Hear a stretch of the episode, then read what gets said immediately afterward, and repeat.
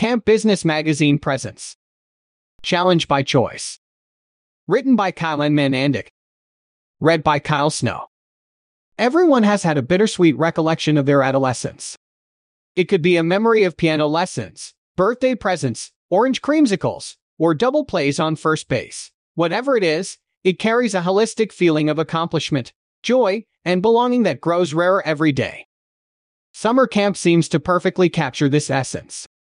The formative moments at camp can solidify lifelong lessons and help shape a child's character in an equally holistic way. It's an unforgettable experience for most campers and often creates a deeper appreciation for nature. We try to be very intentional about supporting that ultimate goal, says Scott Shaffer, co-owner and co-director of Shaffer's High Sierra Camp in Sattley, Calif. Hopefully, they can develop a passion for not just a sport, but the gorgeous outdoor setting that leads to a healthier lifestyle by just getting outdoors and will hopefully last their lifetime. Then, of course, the more people we get who appreciate nature, the more advocates there are to protect these natural resources. Scott and his wife, Lisa, founded their camp in 2000 in the northern part of the Tahoe National Forest. Since then, Shaffer's High Sierra Camp has earned accreditation from the American Camp Association and critical praise from Outside Magazine. I can tell you that I'm a little bit more gray now than I was when I started the camp, Shaffer says with a laugh. But it's a big source of pride. Shaffer's High Sierra Camp offers a wide variety of programming, from rafting and mountain biking to archery and performing arts. Alternatively, campers can sign up for a specialized program track that focuses on a specific activity during their one to two week long camp session. Over the past two decades, the Shaffers team has worked hard to refine their programming and expand their scope all while maintaining a quality summer camp experience. One of their fastest growing program tracks happens to be one of the fastest growing extreme sports in the world, rock climbing. We get more and more kids who are interested in coming to camp just for rock climbing, Shaffer says. So, we've seen our rock climbing program track grow into a pretty strong component of the camp community. It's a cool thing to see. The rush of a hard fought battle. Rock climbing has a rich history in the United States, and what started as a lifestyle has now become an Olympic sport, nearly nine decades later. Today, climbers coexist with many different values. Some are the traditional dirtbags who pioneered the ideals of modern rock climbing, while most are pulling on plastic for the first time at their local bouldering gym. Despite these differences in perspective, there's a feeling that all climbers share. It's the rush of a hard fought battle to reach the top of a route. It's the euphoria of looking around at the world from a new perspective. It's the warm embrace of friends back on the ground. Whatever it is, it's a holistic feeling of accomplishment, joy, and belonging that grows rarer every day.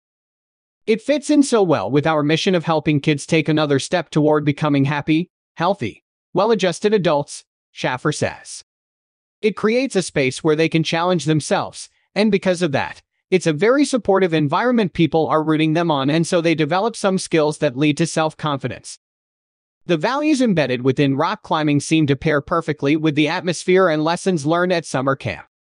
Both emphasize safety and preparation just as much as a boundless love for the outdoors. Both offer a significant challenge and treat failure as an opportunity for growth.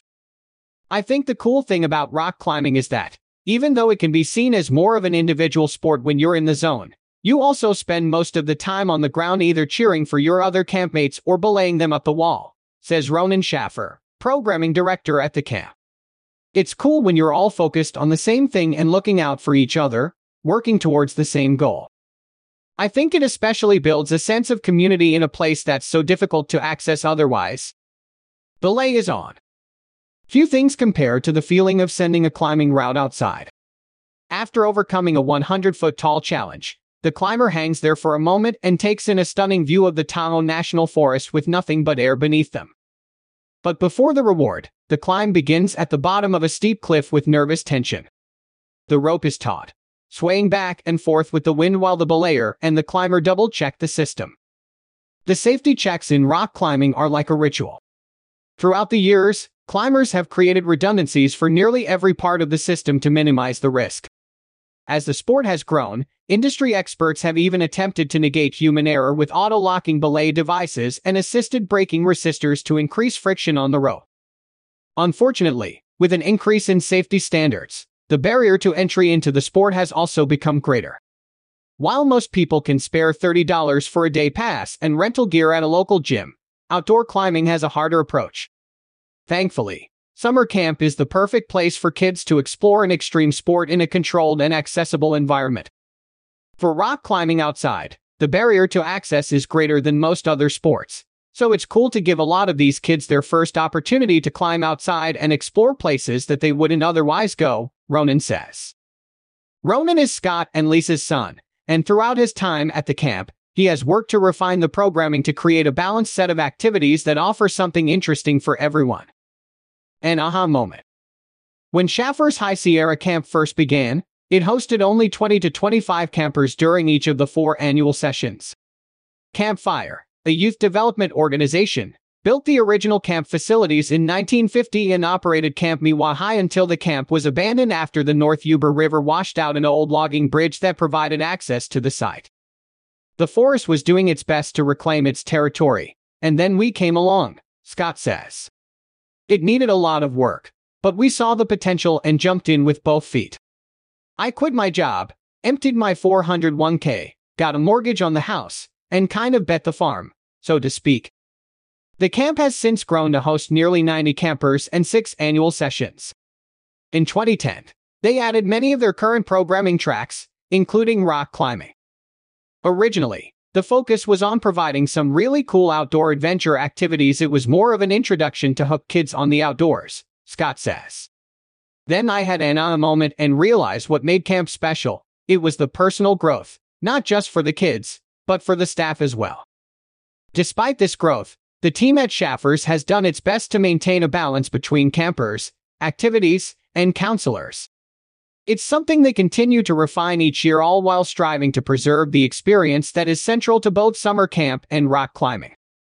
We hope our campers come away glowing, feeling that they've made friends. They've had a ton of fun, they've learned a few things, Scott says. And even if they aren't conscious of it, we hope they've taken that step forward toward developing a love of the outdoors, gaining a little bit more self confidence, and feeling better about themselves. We want our campers to walk away from the experience knowing that they can get out there, do things on their own, and try new things. There's no failing here, and we hope that gives them a sense of resiliency. Kailan Manandic is a staff writer for Camp Business Magazine. Reach him at kylan at northstarpubs.com